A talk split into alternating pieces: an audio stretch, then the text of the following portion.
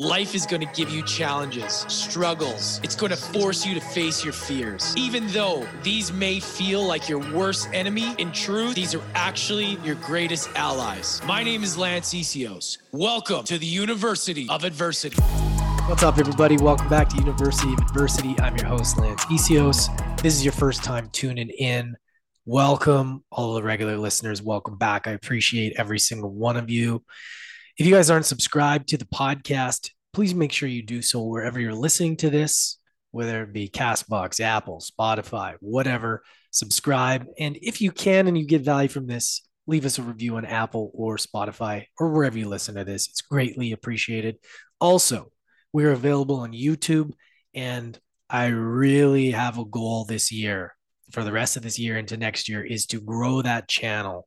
And the funny thing is, is I didn't promote it enough because I, for some reason, had this thing like we don't have enough subscribers, so I don't want to send people there. And you know what? At the end of the day, that is a real intentional mission that I have to grow that channel because I know that a lot of opportunities will come from that and it's going to serve you guys more. So I'm going to be doing a lot more intentional content for that we can take and turn it into a podcast or whatever. But that is a place that I really want to pay attention to.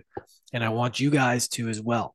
So if you haven't subscribed to YouTube or the podcast, wherever you listen to it, make sure you do so. It really helps. Just wanted to to really um, just let you guys know that that it helps. And the more subscribers, the more, you know, it shows up on these platforms and whatever else, the more buzz it creates. And the reviews also help too. Also, you guys, there's a couple other things I want to talk to you about before we get into today's episode. Now, another so the YouTube is one thing that I really want to focus on this year to help bring more value to you guys. But second is growing my email list. Now, I used to not like the whole email list thing because I used to think, oh, it's just full of like people trying to sell stuff. And look, at the end of the day, yes, an email list is good to sell stuff, but it's a great way to also bring everybody together to communicate with and talk about things that are going on. So, what I, in the last few years, haven't done the best job of is taking all of you amazing humans that either follow me or listen to the show and bringing them together in one spot and that's what i really want to focus on with the email list is that i want to share with you guys stories about what's going on in my life what's going on in and my perspective and different things we have going on that you will hear first it's not just going to be salesy stuff it's going to be from the heart but real emails and we're going to start out i'm going to show up consistently once a week with a with an email and tying in the podcast to it as well and we'll we'll see how that goes. But if you are a listener to this podcast, I highly recommend joining our email list and um, you know, let's let's build this thing because um, I I don't know what's going to happen with social media. I don't post a lot these days. I don't really go on Facebook too much. Probably should, but I don't. I, my content is a lot more videos, and I don't really share that many posts. So I want to be able to share my thoughts with you guys and for you to hear it first. So here's the opportunity that I think is a fun way for you to join the email list. Now, I don't know if you are aware of what we had when the, my book came out, but we created this warrior quiz. And it's basically a self awareness quiz on how you show up when adversity hits. I created these four archetypes in my book, Mastering Adversity, that helps you identify what happens when adversity hits. Do you show up as a warrior? Do you show up as a distractor, a fixer, um, a distractor which one are you right and it's it's a good way to be able to um, kind of navigate how you show up in a difficult situation now i think most of us show up in every single one at times i know i do and i talk about that in the book but what's really cool is that it gives you an opportunity to sort of have that awareness as to huh these are the habits that these are the behaviors that come up and this is how i show up in adversity so it's interesting, right? So you have the warrior, the distractor, the fixer, and um, the victim, the distractor, the fixer, and the warrior. Shit, I should probably not forget those, right? but yeah, those are the four archetypes. And I tell you, if you answer if you answer these honestly, you'll get what you need. So go through that. The link is down below, and that's like a good way to get onto the email list because I feel like if you do that quiz, you kind of you know where you know you you're you're actually wanting to be on the list i don't want anybody that doesn't want to be on the email list to be on there i want people that really want to be on there if you want to you know unsubscribe unsubscribe but i want people to want to take these quizzes and just like grow together right so that's your opportunity even if you don't want to take the quiz you can put your email in there and you'll put you through but highly recommend it right and then also you guys if you know you and that's for if you don't have uh, you know, you don't have the budget or whatever to to purchase a book or anything. But the next thing I'm going to say, this podcast is brought to you by my new book, Mastering Adversity. Now, it came out at the end of September. It's, you know, life changing experience. I've gotten lots of feedback. People message me and tell me so many amazing things.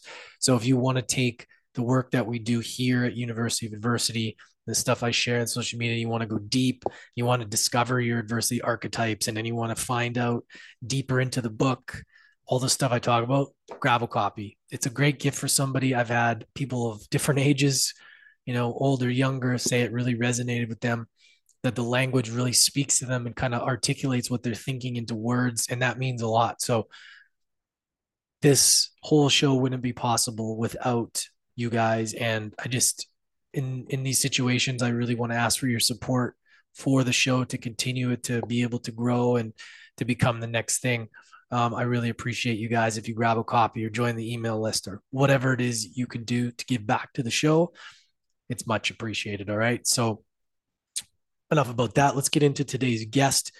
We have jake kaufman joining us today. So jake is a badass. He's um, an amazing coach.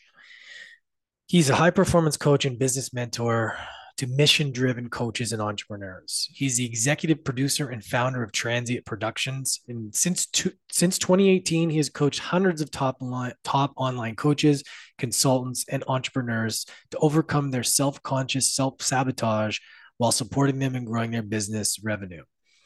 He is also an author and speaker in his first book, Love Me. He talks about the story of abuse growing up and how he was able to overcome his pain that ultimately unlocked his potential to serve and support others in their personal development and transformation.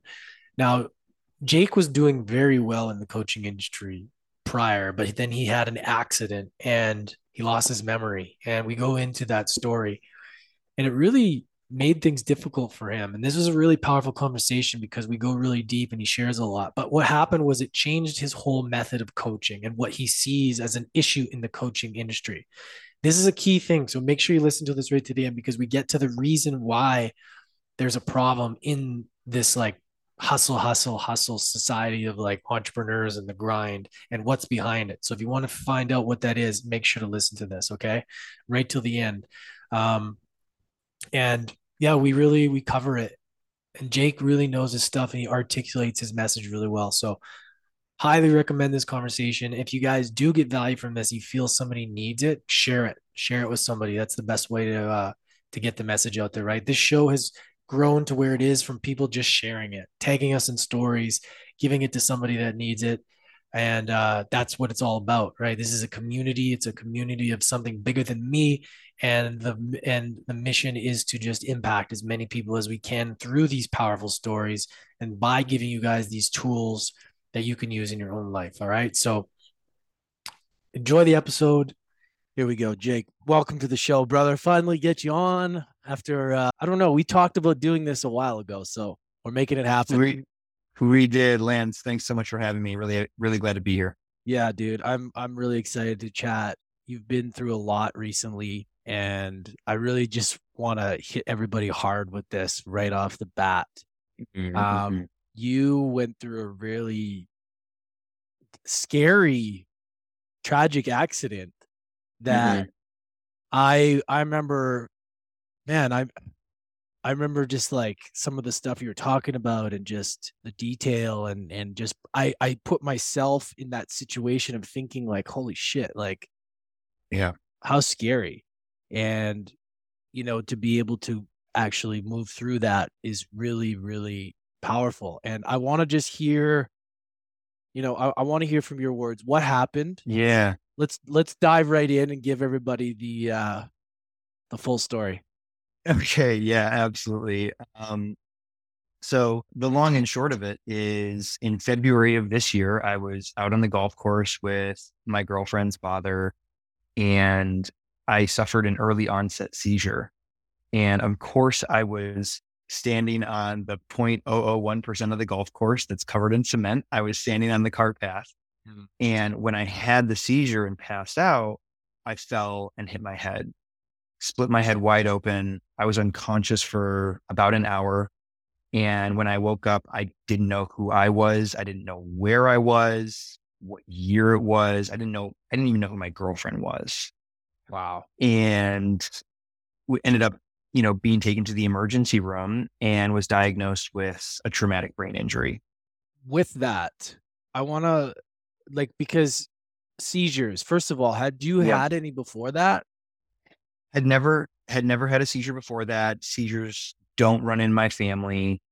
And of course, it was very confusing because the EEG, the CAT scan, the MRI, all of these different things came back clean. In fact, my clinical neurologist said, she's like, you're the healthiest person I've ever had in my office. And I've been doing this for 30 years. She's like, this just doesn't make any sense. Mm. And so I ended up meeting with a functional neurologist here in Atlanta who is actually a really good friend of mine. And he told me, he's like, once you get the EEG, you know, all these test results back, he's like, my guess is that it's going to come clean. Mm. Call me. So I was like, okay. And so I did. And he's like, listen, here's the thing. You've navigated so much transition over the past year. And for those that don't know, last summer, summer of 2021, I moved from Los Angeles to Atlanta, moved in with my partner who has two kids. So I do a cross country move. I move in with a partner. And now I'm co parenting and responsible for providing and caring for two kids that are not my own on top of running a business. And it was incredibly stressful, as you can imagine. It was just, it was complete overload and overwhelm to my system, given, you know, the significance of all of those things that I was navigating all at the same time. And so he basically hypothesized that it was due to hypoxia, the seizure that is, which is a lack of oxygen in the bloodstream because I was in a chronic state of hypervigilance for months on end. Basically, I was just in a high, high state of stress and it had become normalized. But at a certain time, my body was just like, pull the plug, reset the system. Unfortunately, it did so while I was standing on cement and ended up suffering a, a traumatic brain injury as a result.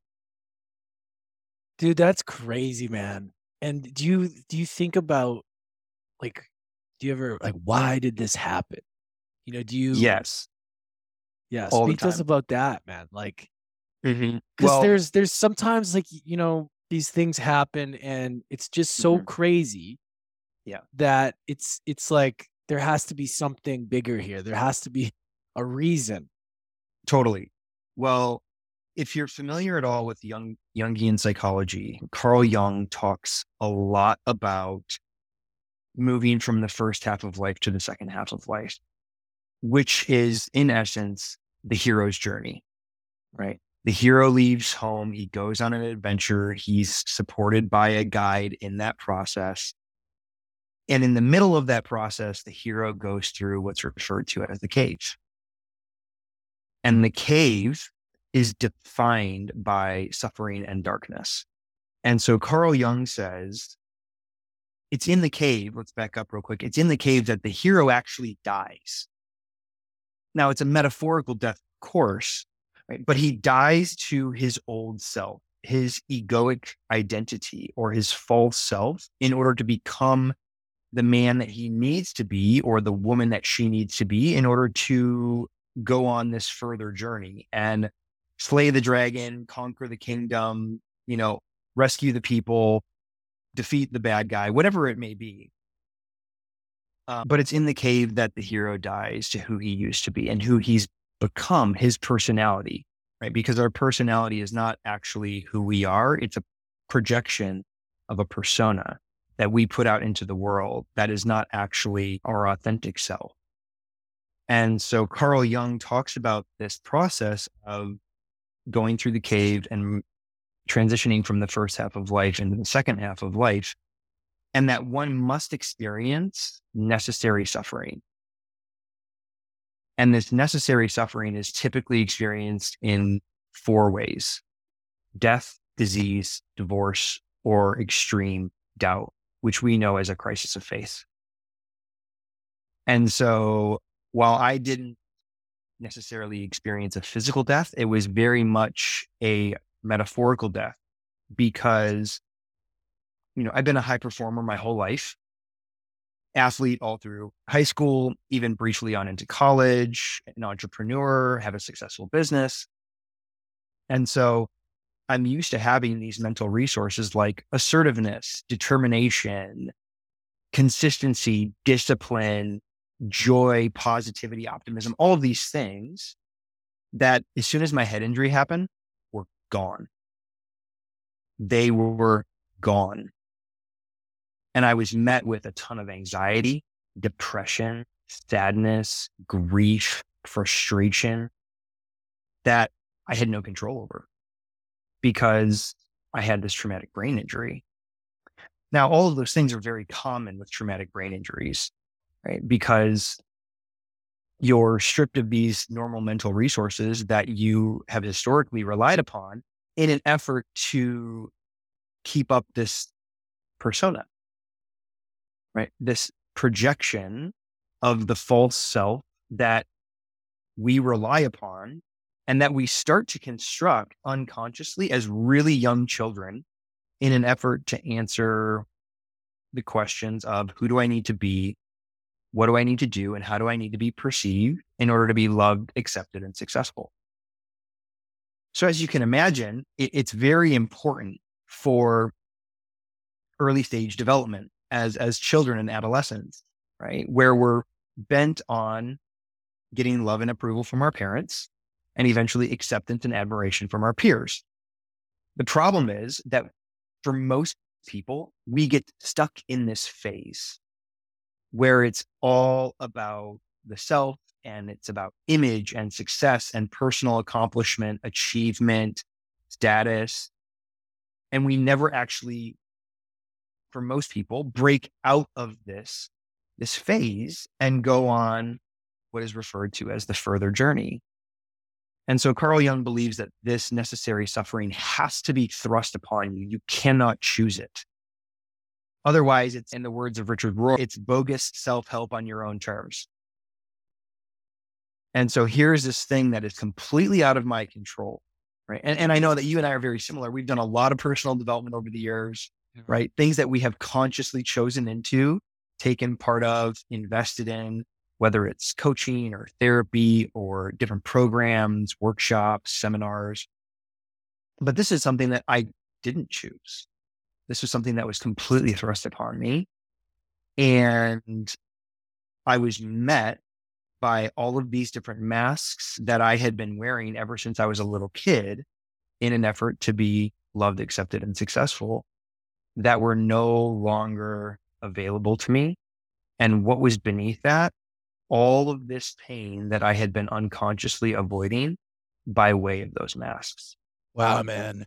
How scared were you that maybe things wouldn't come back on? Like, how scared were you that you, you know, that there was like permanent change in you? I mean, yeah. obviously there is, but like, I'm just trying to imagine myself in this situation, like how scary that would be to to mm-hmm. lose those things that are just so that we almost take for granted. Mm-hmm. Like our oh, brain oh, yeah. is such a our brain is such a miracle. And it's right. like when it's if it's not working properly, like that's scary. What did that feel like? 100%. I mean, it was hell. You know, it was it was absolute hell because you know, imagine if you're a runner and all of a sudden you don't have your legs anymore. Like what yeah. that would do to you. Yeah. It was a very similar experience for me. It just it wasn't related to my I mean, I guess it was related to my physical health because there was, you know, this very acute blunt force trauma to my head. But once the wound healed from that, it was pretty much all related to my mental health.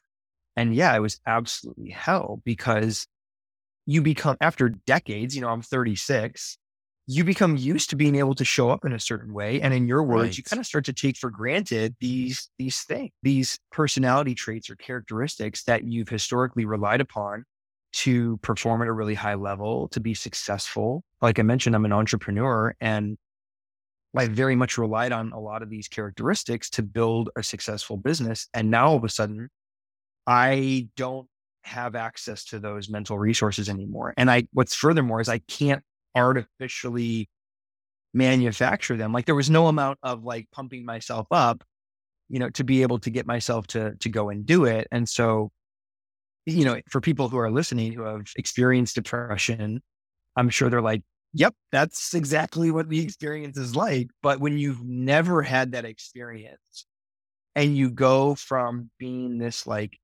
incredible high performer to all of a sudden struggling to get out of bed, that's hell. And I don't, I don't wish that on anyone, you know, because eventually there, I mean, there were days, Lance, where I was like, I never contemplated suicide, but there were absolutely days where I was like, you know what?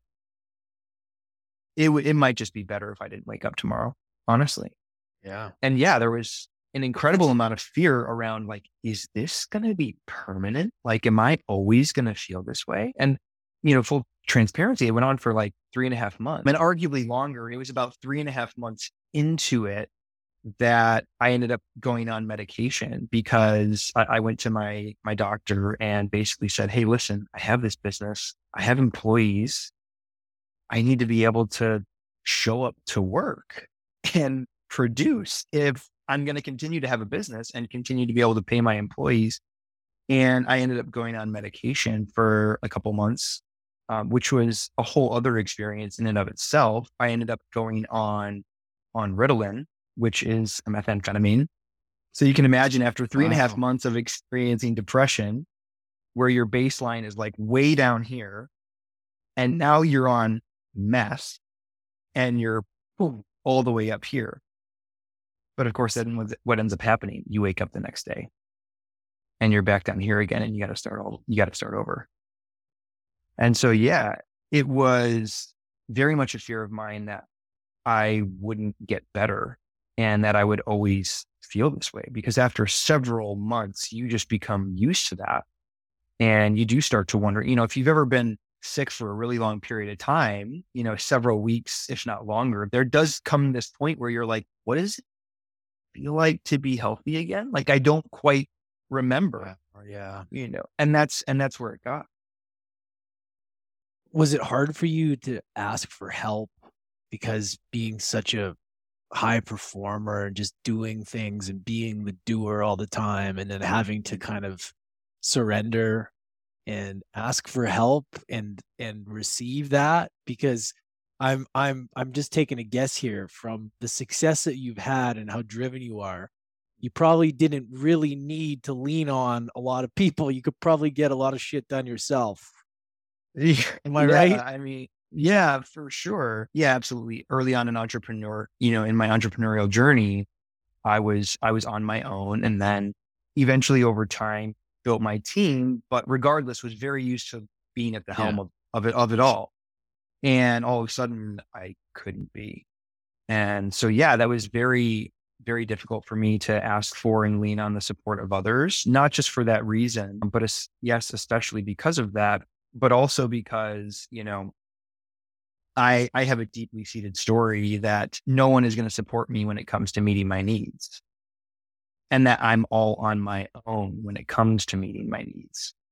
And so, yeah, I have become habituated to relying only on myself or predominantly on myself in an effort to get things done, which I think a lot of entrepreneurs can relate to to some degree. And so initially it was incredibly hard. You know, Carrie and I would have the same conversation three or four times in a day and I wouldn't remember. Wow she'd be like, "We had we've had this conversation before," and I was like, "No, we didn't."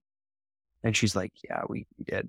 We've actually had it twice wow. or, or or three times." Really? Oh yeah. That's how yeah. that's how bad the memory loss was. That's oh yeah. My short my short term memory was pretty much shot. That's crazy, man. Mm-hmm. Yep. How how was how did that affect your relationship? Like it must have strained things a lot. You know, it was really tough because, you know, she kind of became my caretaker for for a little while. You know, head injuries are really interesting because physically outside of the trauma to the head, you know, which had pretty much healed after at least the the wound, right? The cut in my head that that healed after you know like a week or two. But after that, it's so confusing because your body physically feels fine. Right. And and I like I said, I've been an athlete my whole life. I I love going to the gym, working out, exercising. You know, I've done three marathons. And so I'm just very used to being active and motivated and going to the gym and being consistent in my workout routine. And all of a sudden, I have zero desire to do that. No desire whatsoever, no passion, no inspiration. But it was really difficult on the relationship because something that's very common with traumatic brain injuries is extreme irritability.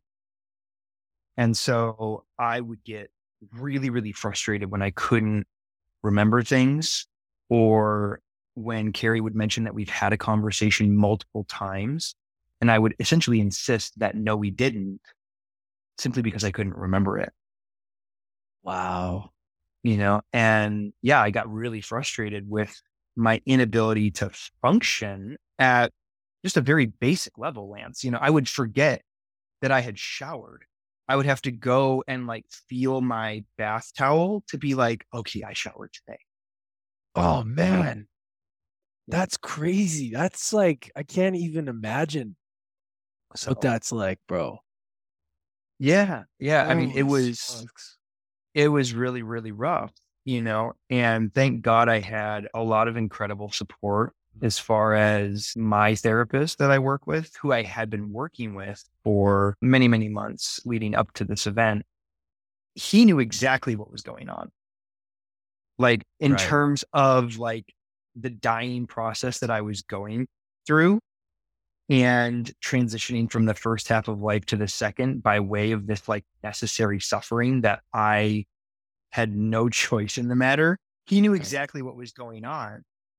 And so for him to be there through that and kind of guide me through that process, because like I said, the, the cave, both in like the metaphorical sense in the hero's journey and in terms of what I literally went through was defined by pain, suffering, darkness, confusion, and sadness. Wow. How has this experience changed the way you coach and move like your like the work that you do? Because Yeah. the fact that you can now relate to such you know to people going through this stuff at Yeah. a level because that's really what it is right it's to be able to connect with somebody and resonate with where they're at and now Yes. you've been able to you've been able to be in that and to be able to move through that and work through that so i'm curious like how because we met last year or we met in Yep. 2021 and yeah you know you were you were you were you know high performance coach you were doing your thing Yep. but you know now is 2022 and the accidents happen so i'm just curious as to like how has that changed now what you do and how you do it Yeah, Well, great question. It's completely different, as you can imagine. yeah because yes, prior to this accident, and a little bit of backstory, you know, I've been four years supporting some of the most successful entrepreneurs in the online space when it comes to growing their business. My approach has always been personal development forward. Yeah. You know, the majority of business coaches or high performance coaches, so much of it is focused on the external habits, strategies, behaviors, things like that, and not the psychology of the person, not the beliefs, not the identity of the person that drives all of those things. And so my coaching has always been personal development forward. But suffice it to say, this this kind of took it to a whole other level entirely because it gave me language that I didn't have previously.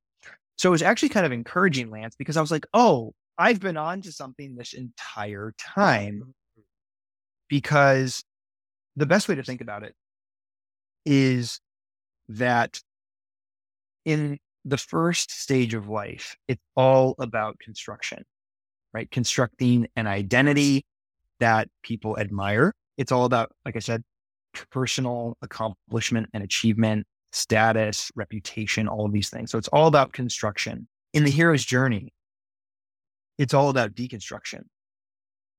It's all about dying to that admired identity or the false self that most people want nothing to do with it just because it's so painful.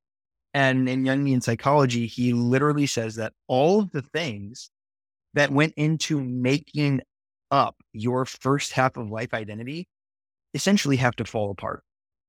Like, and so you see a lot of people who are going through this phase, right? They get divorced, right?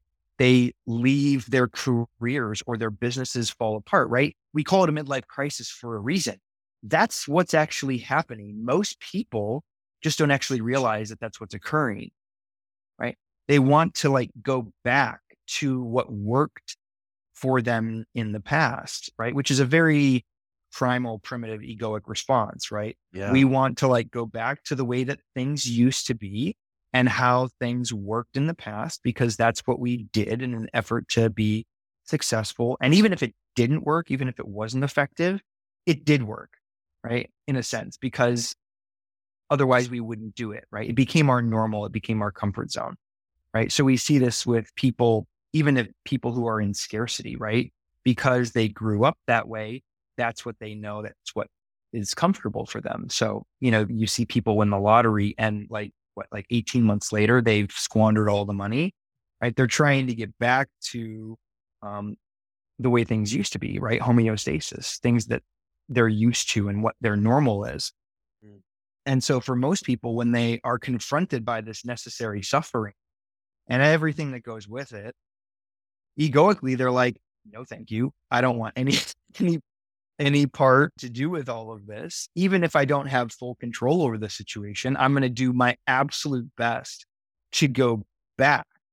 And this is why we see people just like kind of repeating repeating cycles rather than like fully embracing the pain and the suffering and the growth that's available for them in that pain and in that suffering to really go on this further journey where reconstruction takes place. And this is where we see people fully step into like a higher purpose.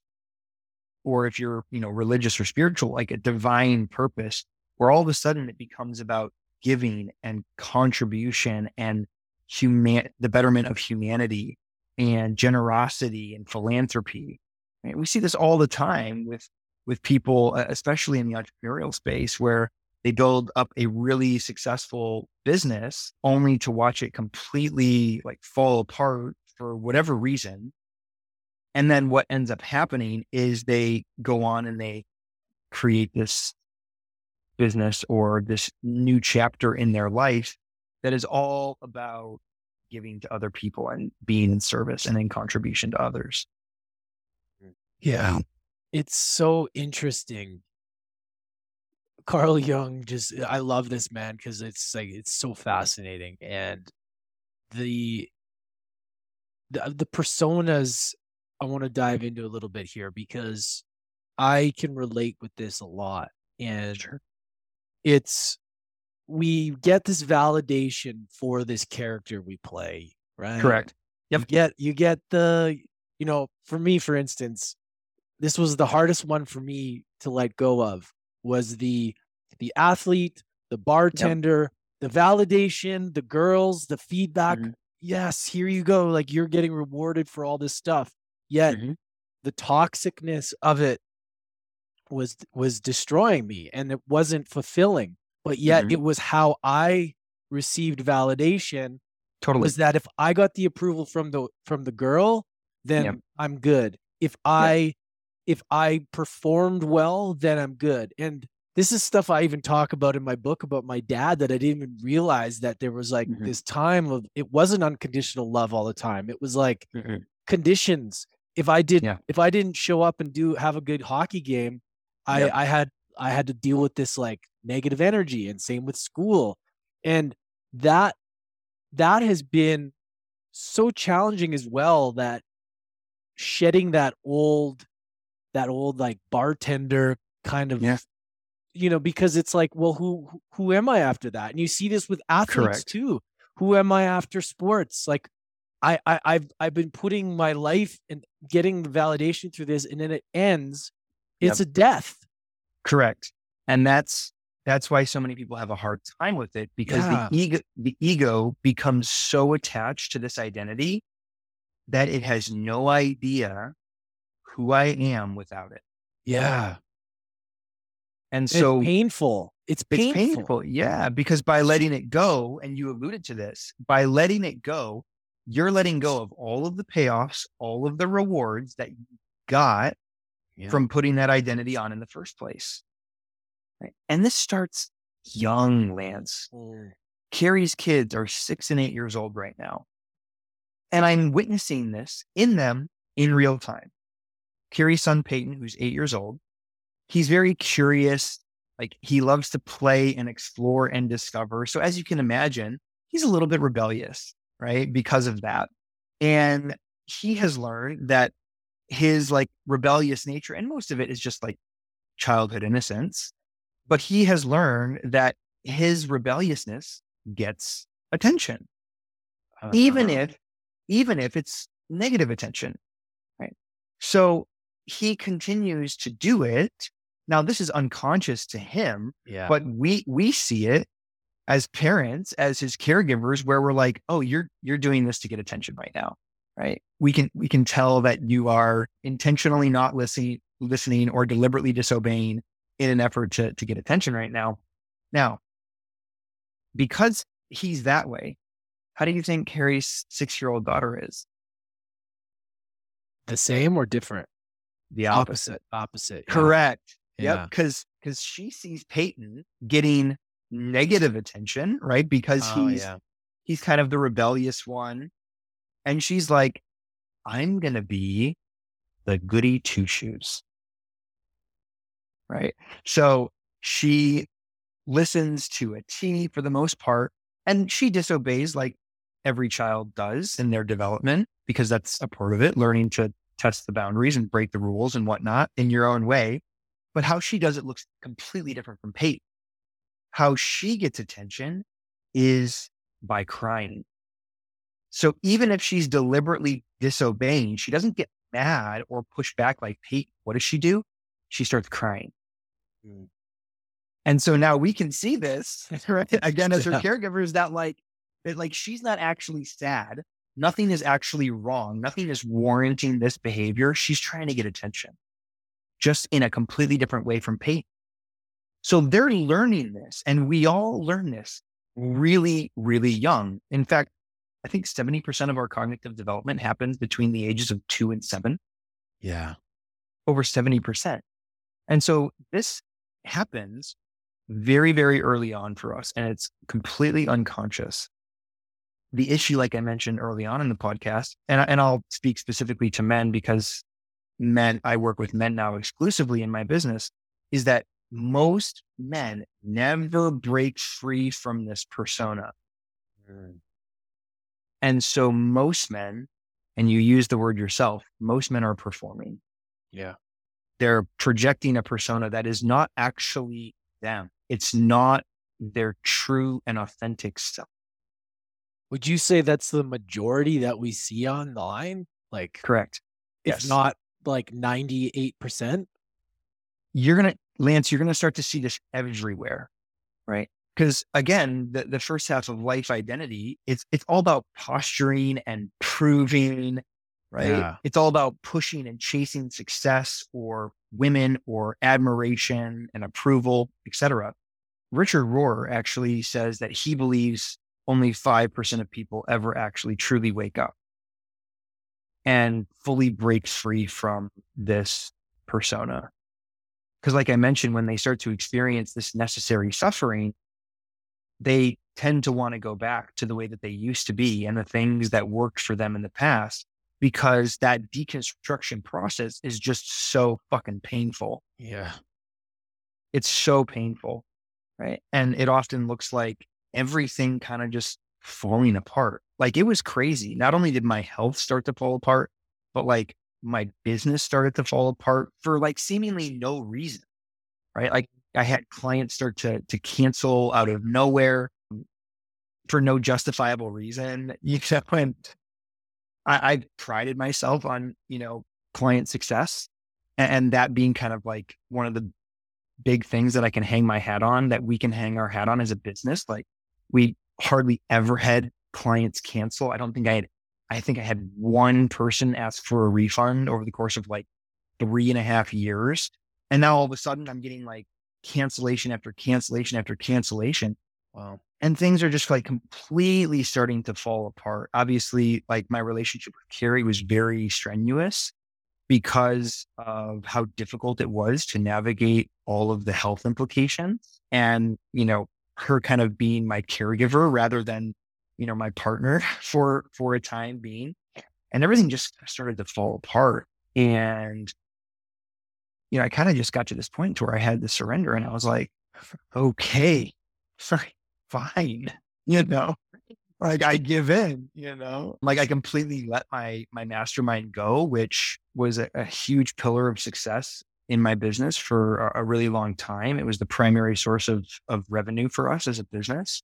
I like completely let that go. But for a time, I tried to keep it going because, like I said, it was just so painful. It was so difficult to navigate all of this like loss and death all at once that it, it took me a minute, you know, it took me a minute to finally like give in and let go and fully surrender to this. And I don't think people ever really give themselves the benefit of completely falling apart.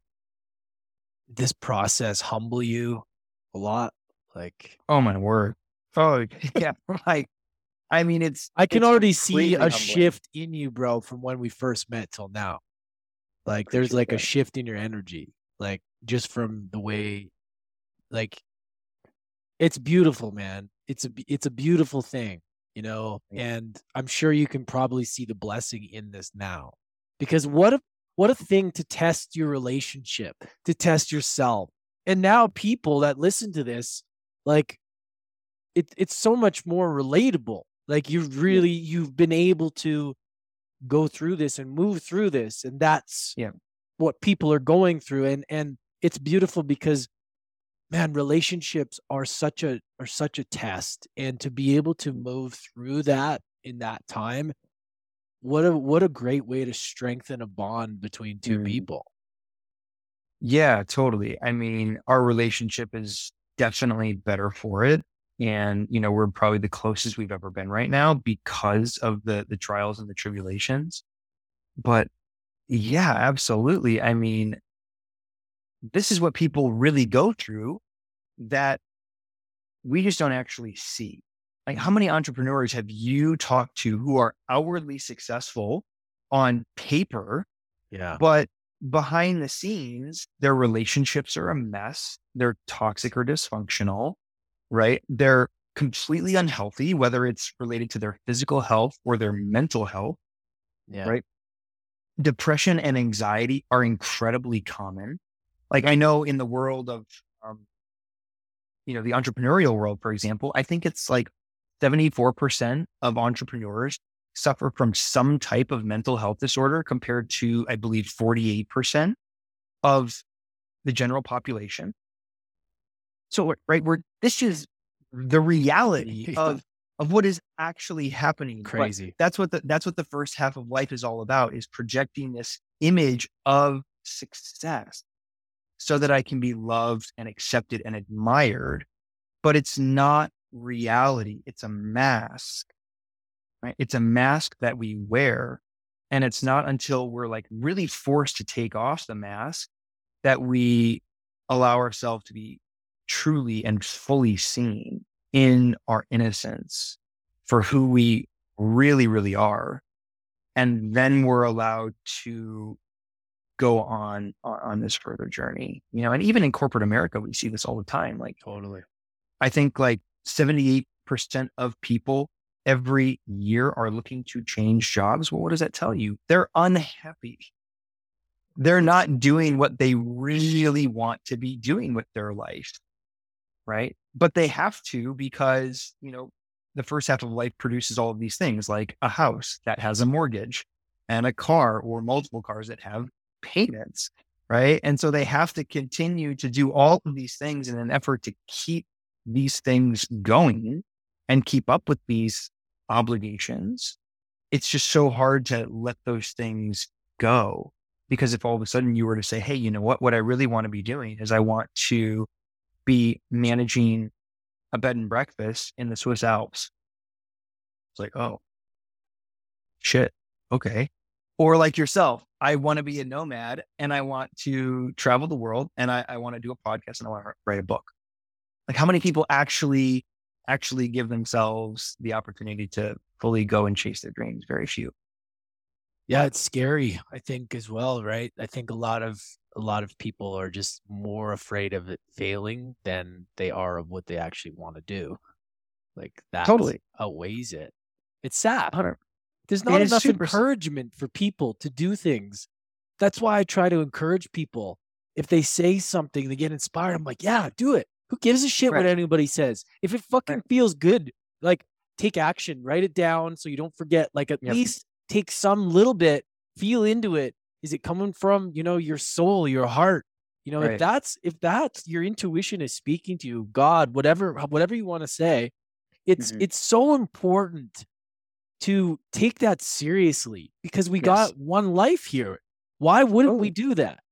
Yeah. Well, think about the number one regret of the dying, Lance. It's that I wish I had lived a life true to myself. That's exactly what we're talking about right yeah. now. Yeah. Most people never give themselves the benefit of truly chasing their dreams and connecting with their heart and their soul. Because the first half of life, it's all a mental construct. Yeah. Right. So people are living in their heads. They're not operating from their heart, from their soul. But what happens when all of a sudden we, you know, take that 18 inch drop and go from our head to our heart?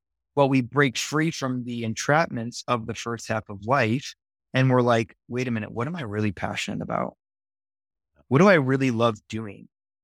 What are the things that I invest my time, energy, and effort in that nobody has to push me to? Because I, I firmly believe that we secretly gravitate towards the things that we love the most. Yeah. But very few people are actually trying to make those things their vocation or their profession. Because, like you said, for some reason, there's fear that they won't be able to be successful that it's not going to work out, that it's going to fail. Or we see people that tell us things that it's the right way to do it. And if we're not doing it like they are, then we start to doubt ourselves. That's the danger of social media and consuming too much, too much of that stuff. Totally. Well, I don't know about you, but the whole reason that I went to college was because my parents went to college. Right. And they were like, well, that's just what you do. And as an 18 year old kid, I was like, okay, yeah, that that makes sense. That totally makes sense. Yeah. Because, you know, I hadn't really started to think for myself, at least as an adult at that point, because I was still very young. You know, my dad, the only reason that he got his first corporate job was because he had a college degree and the other guy didn't. You know? And right. so to me, like, yeah, going to college just makes sense. And now I look back and I'm like, yeah, big waste of time and a bunch of debt, you know, like college college taught me nothing about emotional intelligence and how to be an entrepreneur. Uh, yeah, I, I, learned all those things by going and, and and doing them through real life experience. And you know, so yeah, I mean, this is this is the real real work that our ego absolutely wants nothing to do with it, but our soul is craving it. Yeah. Our soul is craving it. I once heard that depression is the need for deep rest from the masks that we've been wearing. That's a, that's that's deep. And it gives me every reason to believe that anxiety is really just the felt sensation of separation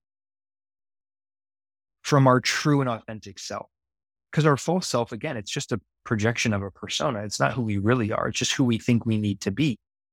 in an effort to be loved, accepted, and successful.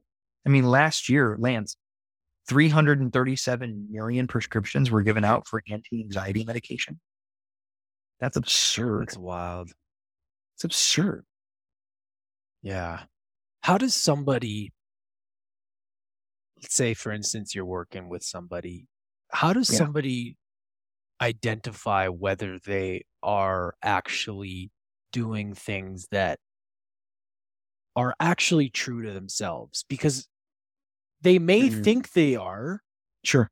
they may think this is the right thing, but it's not really. Like, how does somebody that's listening figure that out? Because, you know, Yep. we've done some work and we're having this conversation. We kind of understand that concept, but what if somebody doesn't? Like, how does somebody know? It's a great question. That's a really great question. And I think, at least for me and my, and through my own personal experiences, but also in the experiences of my clients, you will know based on how you feel in your physical body. Because if you're not being authentic, if you're not being true to yourself and the desires of your heart, it will absolutely produce stress and anxiety. When you are performing, when you are playing a part, playing a role, operating from a persona, the false self, and not your true and authentic self, it will 100% cause you to experience stress and anxiety, dis-ease in the body. Mm. Which, as we know, if the body is kept in a prolonged state of dis-ease, what ends up occurring? Disease. Right. Your body will start to develop physical symptoms. And that's kind of what happened to me when you think about it. I was Yeah. operating at a high level of stress for a long period of time. I didn't know it. I mean, I knew that I was stressed because I was navigating all this life transition. But what I didn't know, Lance, I was actually holding my breath. Carrie would point it out to me when we'd be sitting on the couch next to each other. She'd be like, You realize you're holding your breath? And I was like, No. And no, I had no idea. And what is hypoxia? A lack of oxygen in the bloodstream. So Interesting. eventually, so eventually my body just went and pulled the plug. Symptoms, physical Breath. symptoms in the body. Breath is such a thing that we don't think about. Totally right. But most people, Lance, you know, they're they're trying to heal from their emotional pain through you know, meditation and breath work and yoga and all these different things. And unfortunately, all those things really do are are treat the symptoms. Right. Right. Because anxiety and stress and depression, those are just symptoms. They're not the the root cause of it. Why do we take on these personas? It's to avoid pain. Think about it. Who do I need to be in order to be loved, accepted, and successful? Well, what happens if that doesn't happen? Rejection, failure, right? So all of it is done in an attempt to avoid experiencing pain. So, It's a survival strategy. what did you do to work? Like, what are some things that you use to work through the depression and anxiety? Because I think I, yeah, you, you mentioned this before too about meditation and breath work somewhere. I think I saw it. And if, okay, so those are tools, but then how do we actually fix the issue? Like, what is it that you, you recommend or that Mhm. you, you are doing? Because it's a good Mhm. point, right? It's, it's like, what do we do? How do Yeah. we, how do we go deeper? Like, how do we start to, how do we actually fix it if those aren't the ways that actually Mhm. move it? Well, we've been talking about Carl Jung this whole time, and I think he said it best insofar that until the unconscious is made conscious, it will continue to run your life and you will call it fate. Here's the issue there's no coming to consciousness without pain. You have to experience the pain that you have historically and unconsciously been avoiding through the use of this persona. So that's what you have to do, right? That's what the dark night of the soul is all about. It's Right. when the bot it's when the bottom falls out and you experience all of the rejection or pain or suffering that's beneath the persona that is currently blocking you from feeling and experiencing and healing. Mhm. That's its purpose. So, would you recommend then, like, how do you feel deep enough into that though? Like, how, You have to Um, peel back the layers. yeah. You have to peel back the layers.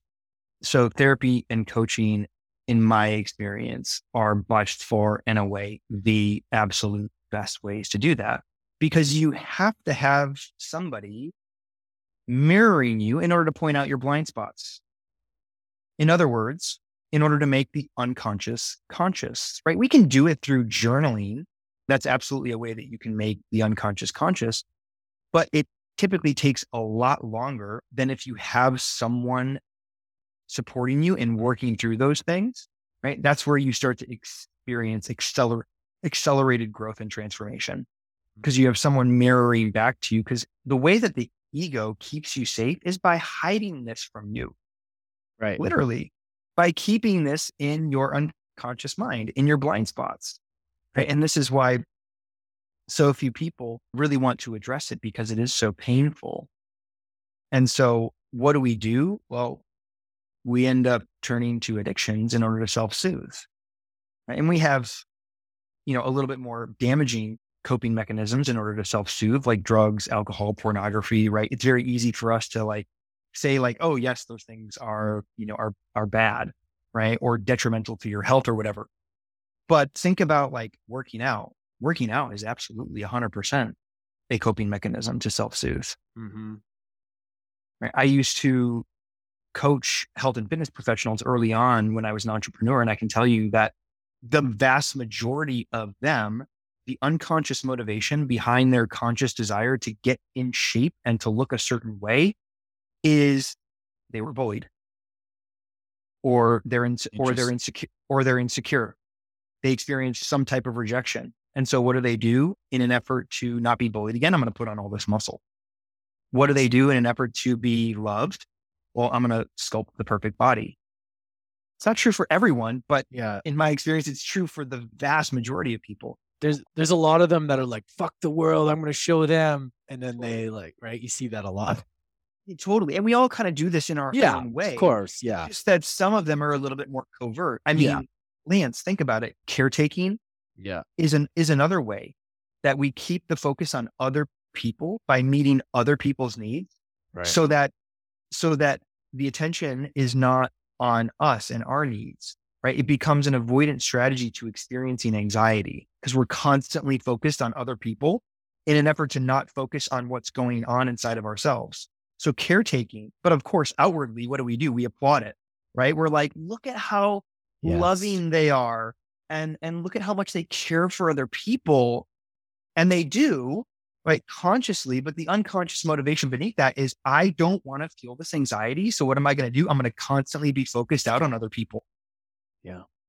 i see it all the time Yeah. right so there's these noble coping mechanisms like caretaking like health and fitness and working out like food right? Oh yeah. a lot of people that experience or eating, right? It didn't start out that way. It started out with them being incredibly health conscious and eating very healthy. And it just kept getting more and more restrictive to the point to where it got unhealthy. Right. But at first, right, in the beginning, we applaud it because they're like, look how health conscious they are. Right. It's all done in an effort to mask and avoid pain. So interesting, bro. This stuff is just fascinating to me. Is so you're writing a book also. I want to kind of Yeah. tee people up to think about that. What is Yeah. What is the context of that? Is that kind of the same sort of stuff we're talking about or A hundred percent. Yeah. Yeah, totally. Because, you know, for me, I was sexually abused when I was like 12 or 13. Hmm.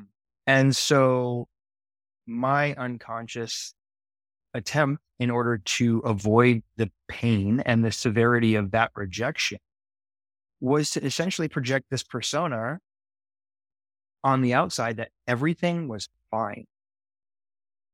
Right. So my physical fitness on point my career on point. The way that I talk, the way that I walked, my education, all of it was super on point. So from the outside looking in, you're like, Jake's got it all together. when really I was like dying inside because I experienced this really horrible traumatic thing that was clearly abuse, but I didn't even acknowledge it as abuse until I was 28, like 15 years later, because I just didn't want to go there. Yeah. I didn't want to acknowledge it. And the minute I did, I was forced to feel all the grief and the sadness and the pain attached to that experience that egoically I had been trying so desperately to unconsciously avoid. And the minute I did, of course, what happened? That persona was ripped away. Cause, eh, you know, and I talk about this in my book to make a long story short, I, you know, started to go through therapy and eventually got to the point to where I was like, I feel comfortable sharing my story online to to serve other people because I know that a lot of people have gone through this. I think they say that one in three women will eventually, at some point in their life, experience some form of sexual assault or abuse. For men, they say it's one in six, but I can tell you right now from my experience, it's basically the same. It's just that men don't want to talk about it, mm-hmm. and they have a hard and they have a harder time admitting it. And so I post this story online, and all of a sudden, this persona, this projection, was ripped away from me and I ended up experiencing a what's referred to clinically as an acute nervous system breakdown, basically a panic attack on steroids. Because this projected persona that I had used to protect myself from being rejected decades, because I posted this in like early 2019. So I would have been 33 at the time. So over two decades was ripped away. And all of a sudden, I was forced to confront this pain in a way that up until then I had not. Cause now it wasn't just like between me and a therapist. It was like, oh, hey, me and everyone who is connected to me on social media, friends, family, clients, everyone. It was ripped away. It takes incredible courage. Oh, thanks, Dan. And I heard you speak about that, you know, when, in our event last year. You know, been through a lot, man you know but these these things end up being our gifts right our tools to help people and i think you know what you're doing now is is really powerful bro thank you. Thank you. I appreciate that. Yeah this is this is a 100% my life's work yeah. now because i know that most men are like me. They are performing. They just don't know it. Right. At least most of them. They don't realize that they're just projecting a persona in an effort to be loved, accepted, and successful, which is really keeping them from their higher purpose, a greater degree of love, success, and fulfillment that right now they can't even imagine experiencing. Because mm. that's what the second half of life is all about. Yeah, exactly. So, what to kind of wrap things up here, I got yeah. this one question I've been wanting to ask you. I don't want to forget. How has your definition of success changed? And like, what does success mean to you now? When you sit here after yeah. what you've been through, like, what does it actually mean? You've made all the money, you know, yep. you, you, know, you have a beautiful partner, mm-hmm. beautiful family. You, you know, mm-hmm. you made it. Yeah. Right. What does it look like to you now? Honestly, the quality and the depths of the relationships that I have, experiences, but honestly, most importantly, how I feel in my, my physical body. Because if you have all the world, but you lose your soul, what does it matter? If I'm in a state of anxiousness, depression, stress, if I'm not fulfilled in my relationship, if my physical health isn't where I want it to be, what's the point? Right? I can have all, all the money in the bank account that I could ever hope, wish, and want for, but it doesn't matter I mean, even the hedonic treadmill, which if you're familiar with it, it basically measures money against happiness. It spikes at like a hundred grand. People's level of happiness. Like from 30,000 to like a hundred thousand, it goes ping through the roof. But after that, it doesn't really people's happiness as their income increases 1 million, 2 million, 10 million, 20 million doesn't really go anywhere. Mm-hmm. Yeah. So what what are we doing working so hard? And I say this more to the entrepreneurs because, you know, you and I are both entrepreneurs. Like, what are we pushing so hard for? Why are we chasing success so much so that the other areas of our life are out of alignment or are fundamentally lacking in fulfillment, what are we doing? Right? We're we're avoiding something. That's the only reason that we chase after something, right? We're running from something in the effort of pursuing something. Love it, man. Powerful stuff. Where can we people want to learn more about your work? Where can we Yeah. So best best place is on my Instagram, which is I am Jake Kaufman, my website, jacobkaufman.com. And then, yeah, we'll be sure to let you know when the book is coming out. We don't have a, a date yet, but we're in the final stages of, of, editing. So it should be done here shortly. So that's a journey of itself, a beautiful journey of itself, writing that thing. It absolutely is. Yeah. I mean, we have a title yet? Let Love In. Oh, beautiful. Yeah. Yeah. Let Love In. That's awesome, man. I'm looking forward to it. It'll change a yeah, lot of lives. Too. I love the work that you're doing, man. It's it's beautiful and it's much needed. And I'm proud of you, man. You've come, you, you know what you've been through and been able to overcome. It's why I do this show. It inspires me so much to hear stories like this and just different perspectives. So mm. thank you, brother. Thank you for everything you're doing in the world. Absolutely. Thanks so much, Lance. Appreciate you, bro. Thanks, everybody. Thanks, everybody. Make sure to subscribe to this podcast wherever you're listening to it. And if you are wanting to watch it on YouTube or even not, go subscribe over there. Let us know what you think. Leave us a comment, all that good stuff. And like I said earlier, you guys take the warrior quiz, discover your adversity archetype, create that self awareness in your life. I really want to bring all of you into the email list and share with you things that I don't talk about to other people give you all the, the insight, scoop of what I'm thinking, and you be the first to find out all the stuff. So take that quiz, the warrior quiz, discover adversity archetype, it's all in the information below in the show notes. And as well, you guys, last, I'll leave you off. If you haven't grabbed a copy, Mastering Adversity, my new book, make sure to do so. It's greatly appreciated. And I'm telling you, I wrote this to help people move through shit and this will give you the tools of my real life stories and my expertise of what I've learned up until this point. And I know it'll help you because it's helped a lot of people. All right. Love you guys. We will catch you next time. Much love.